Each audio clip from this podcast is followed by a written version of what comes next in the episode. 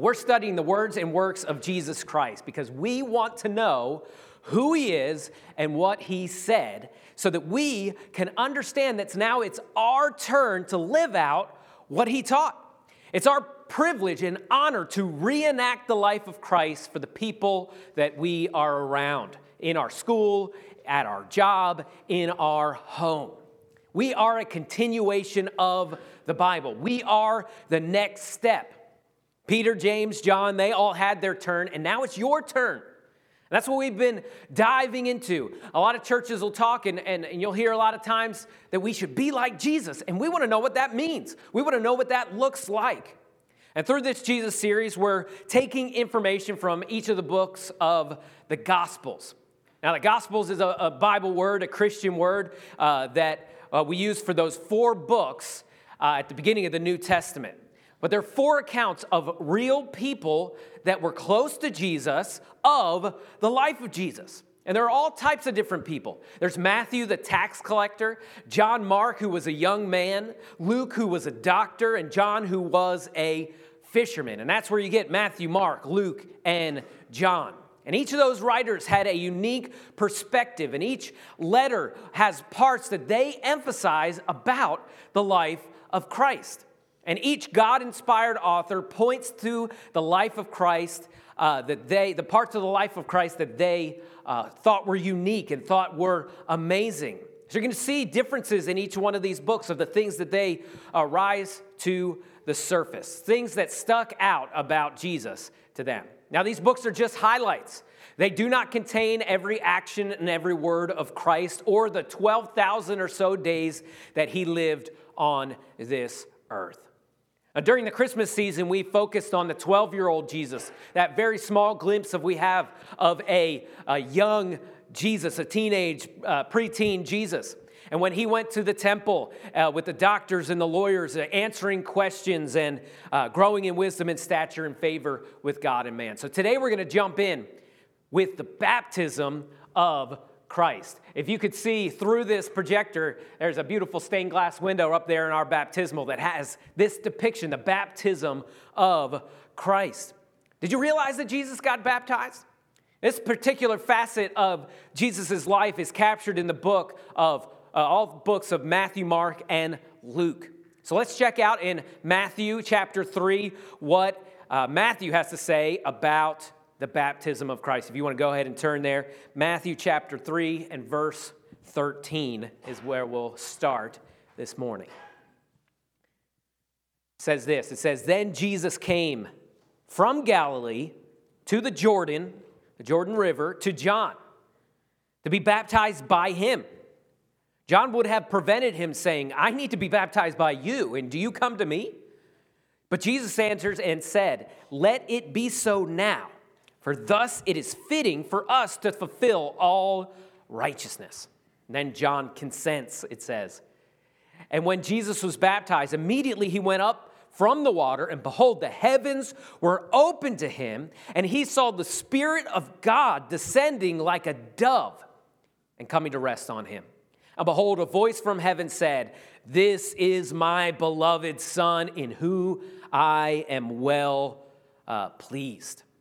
This chapter in the book of Matthew starts off, uh, verses 1 through 13, starts off with the ministry of John the Baptist, about six months before the ministry of Christ began. And John the Baptist was Jesus' cousin. Although it's unlikely that they spent very much time together because uh, John was from the wilderness of Judea and Jesus was from Galilee. They probably saw each other once a year or so when they traveled to celebrate the Passover. Now, John was six months uh, older than Jesus, and when Jesus' mother went to visit John's mother, uh, when they both were pregnant, John the Baptist leapt in the womb. He jumped for joy at closeness to Jesus. And that tells us that a baby still in the womb was the first to recognize the Messiah. Now, John the Baptist was a great and a charismatic speaker, but he had one main message, and this was it repent, for the kingdom of heaven is at hand. Now, John had a great ministry, but John's baptism was a little bit different than the baptism that we take part in today after salvation. Why? Because this started six months before the ministry of Jesus even started. Many scholars believe that John's baptism had roots in Old Testament temple ceremonies of purification. And this baptism was also something the Jews had administered to the Gentiles that had been uh, that had wanted to come into the Jewish faith. Or, in other words, become part of the people of God. So, when a Gentile wanted to become part of the Jewish faith, they would baptize them, and that would be part of the ceremony of them coming in. So basically, John the Baptist's baptism, he was baptizing Jews, and they were admitting that they had been living as Gentiles, far away from God. And it was a symbol of their repentance. They were repenting in anticipation of the Messiah's arrival. But baptism has never been part of salvation, it is only an outward symbol of an inward change. And after Christ's death, burial, and resurrection, we see the full picture and symbolism of what baptism was and is pointing to. You see, buried in the likeness of his death, raised to walk in the newness of life. See, the Bible says that there was no greater man than John the Baptist. That's high praise, right? He preached mightily, and people repented of their sin and they were baptized. In fact, John was so effective that people thought that he might be the Messiah. Now, John speaking in uh, Matthew chapter 3, verse 11, John speaking to his followers and says this he says, I baptize you with water for repentance, but he who is coming after me is mightier than I, whose sandals I'm not worthy to carry. He will baptize you with the Holy Spirit and fire. See, John's whole ministry was pointing and preparing people for the coming Christ. And John says, My baptism isn't complete, but when Jesus comes, you will get a full picture of the gospel. Now, Jesus comes to town and gets baptized. He wants to get baptized too, but John says, Look, I'm not worthy to baptize the Messiah. You should be baptizing me.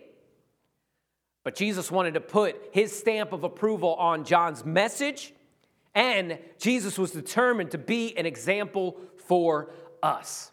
See, Jesus had no sin.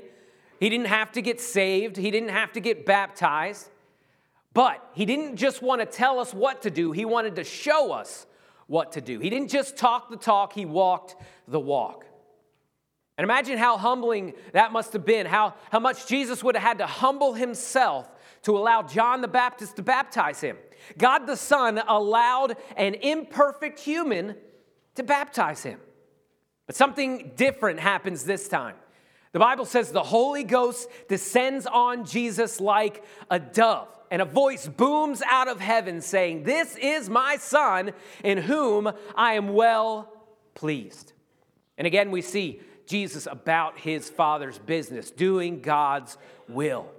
See, Jesus was baptized as an example for us. And now we follow that example and we follow Jesus in baptism after salvation to show the world that we are followers of Christ. And this is why here at CBC we have uh, salvation and baptism as part of our church membership. But see, this passage, like everything else in God's word, points towards the beauty of the gospel. See, the Bible tells us that the Holy Spirit descended on Jesus like a dove. Now, don't, notice it doesn't say specifically that it was a dove. Sometimes the Bible tells us things look like things to give us a visual, to give us a picture like a dove, because sometimes it would be very hard to describe a phenomenal act of spiritual movement to people thousands of years later. Was it a literal dove? I don't know. Maybe it was. But I do know this it wasn't an accident that it was described that way because the dove has a symbolic significance in the Bible. Matthew Henry says that doves or pigeons were the only bird that was offered in sacrifice in the temple. And much like those doves, Christ offered himself without spot as a sacrifice to God to cover our sins. It's also really exciting and, and awesome for me to know that a dove was a sacrifice for a person that couldn't afford a lamb. It was for those that were poor. It was for those that uh, didn't have means like everybody else. The message of Noah's flood was also brought uh, to uh, Noah by a dove. The message that that flood was over, and that dove had an olive branch in his mouth. In the same way, there were the glad tidings of peace with God brought by a spirit as a dove. So we see here at the beginning of Jesus' ministry the symbolism that Jesus would sacrifice for even the poorest of sinners, and that he came to bring, bring peace and to reconcile us to God. That's an amazing thing. This event was also a fulfillment of prophecy in Isaiah uh, chapter 42, verse 1, where he says, Behold, my servant whom I uphold, my chosen, in whom my soul delights, I have put my spirit upon him. He will bring forth justice to the nation.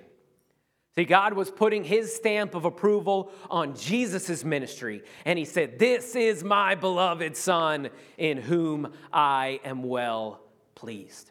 It's also really cool that we get to see all three parts of the Trinity in this passage. We see Jesus, we see the Holy Spirit descending like the dove, and we see the Father speaking from heaven. And we need to know that God is three in one. He's not one person with three different costumes or personalities. Each person of the Godhead is distinct and individual while also being one God. The Father being pleased with the Son is not God just talking to himself. He is talking to Jesus, and the Holy Spirit is resting on Jesus. So, how can we apply these works of Jesus to our lives? Well, most obviously and practically is the question Have you been baptized? The Bible is clear. If you've accepted Jesus Christ as your Savior, the next step following that is following Jesus' example and publicly identifying yourself with Christ through baptism. Have you done this? If not, why not? So most of the examples that we have in the Bible of people being uh, saved and becoming believers is them being baptized almost immediately after they put their faith in Jesus. We see this prominently in the account of the salvation of the Ethiopian eunuch in Acts chapter 30, uh, excuse me, Acts chapter 8, verse 35. And I like this first character. It says, Then Philip opened his mouth. Amen. And beginning with this scripture, he told him the good news about Jesus. And as they were going along the road, they came to some water, and the eunuch said, See, here's water. What prevents me from being baptized? And he commanded the chariot to stop, and they both went down into the water, and Philip and the eunuch both, and he baptized him. We see here there was no time of proving, there was no time to make sure that it was, you know, you got to do all these steps before we'll baptize you. It happened immediately after he heard the good news. If you're saved, the next step is baptism. What is hindering you from getting baptized? If that's you today and it's just something you put off, which is something I went through along my teenage years, after I had accepted Christ, it was 10 years before I got baptized. What's stopping you today? You can talk to me after the service. You can write that on your connection card. We can get that settled once and for all. But see, obviously, salvation comes first. And if you haven't done that, we can get that settled today as well. We can get that nailed down once and for all. That you have a relationship with God and that you have put your faith and trust in Jesus. But see, here's the next part. Here's the important part for many of us that have already been saved, already been baptized, is that baptism isn't the only way to identify with Christ. Are you one of those Christians today that you compartmentalize your life? Where you're a Christian here, but maybe in the workplace, that's not the case. Maybe in your home life, that's not the case, where you don't act it out. Maybe you have a secular group of friends and a Christian group of friends, and you're a totally different person with that secular group. Would there be some people in your life that do not know that you are a Christian? Some of us need to publicly identify ourselves with Christ, not just in the church, but at work and at school and at home. See, some of us have bought into the lie that you need to be quiet about your faith because you're not perfect. That's a lie, and that's not from God.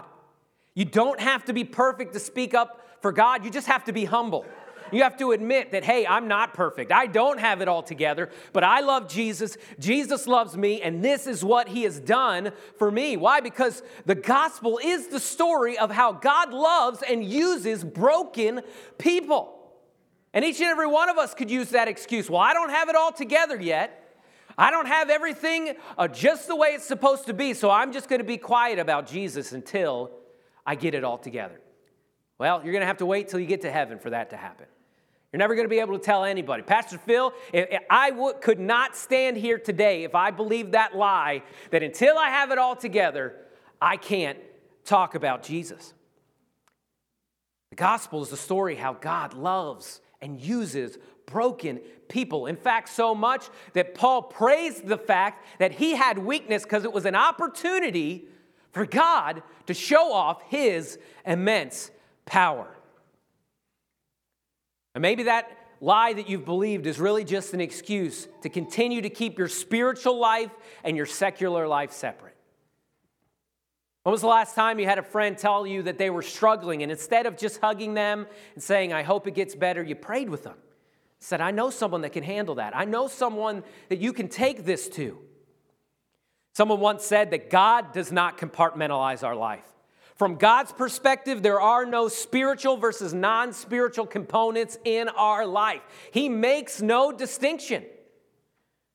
See, some of us have been baptized and we're like, all right, great, I've saved, I'm baptized, I've checked it all off, I'm good to go. But if you're honest, you're not identifying with Christ in some areas of your life. Let me say that different. Is Christ where you place your identity? We see John the Baptist pointed the way to Christ. Are we doing that? John prepared the way for Christ to move in some people's life.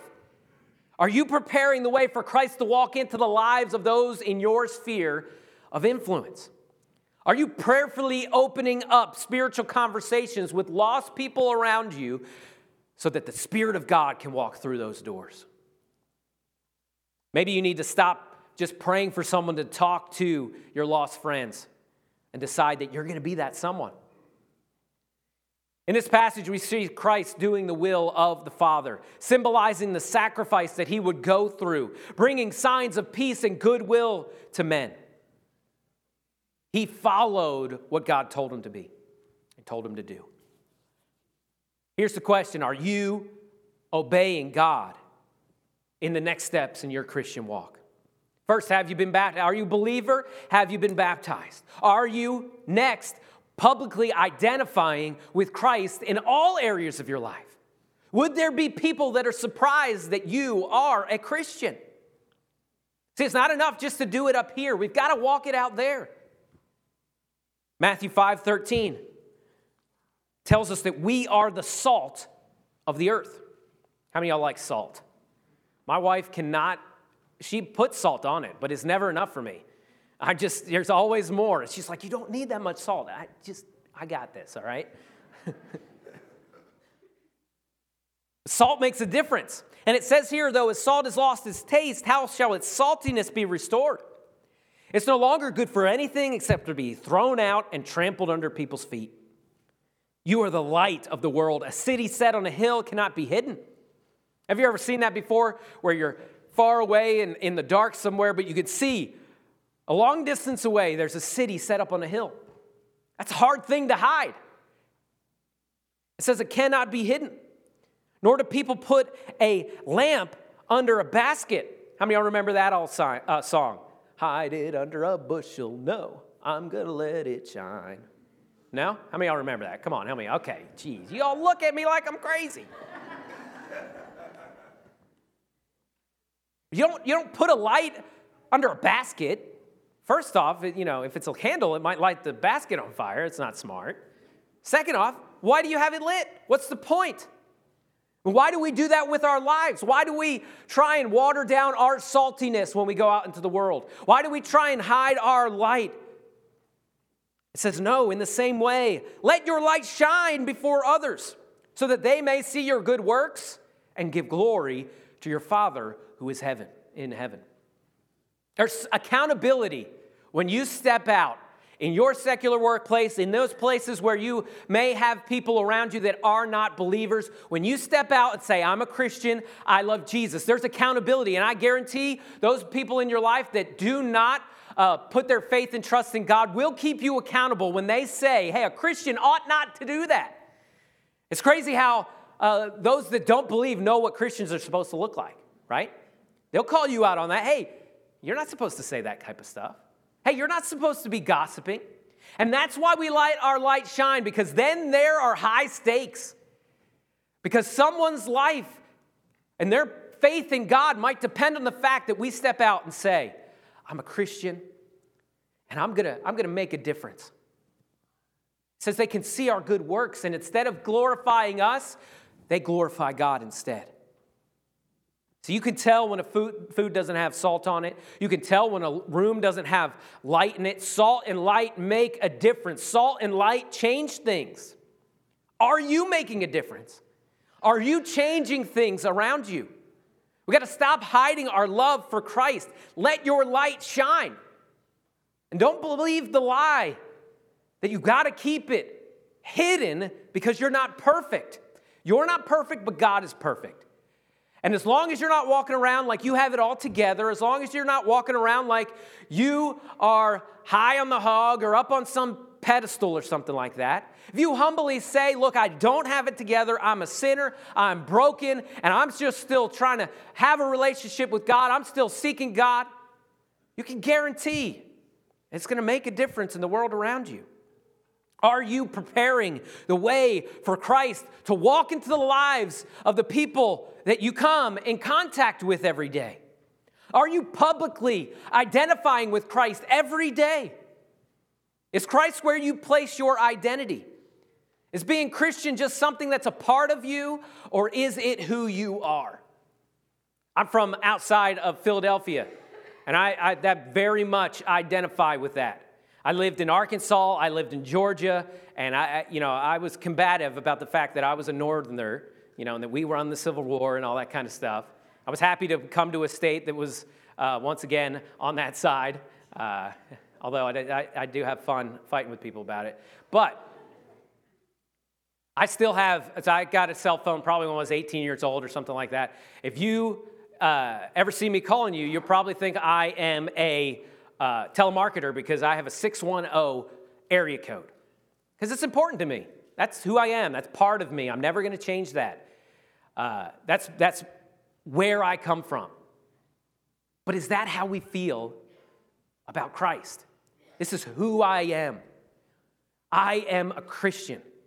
More than I'm a Republican or I'm a Democrat, more than I'm a, a this or a that or a, a WVU fan or all those. That, that's not who I am. Those are just things that I'm uh, excited about, everyone. No, deep down, who I am is a Christian, a follower of Christ. And not just about the church scene or, or just the, the, the political aspects of being a Christian. No, I am a follower of Jesus.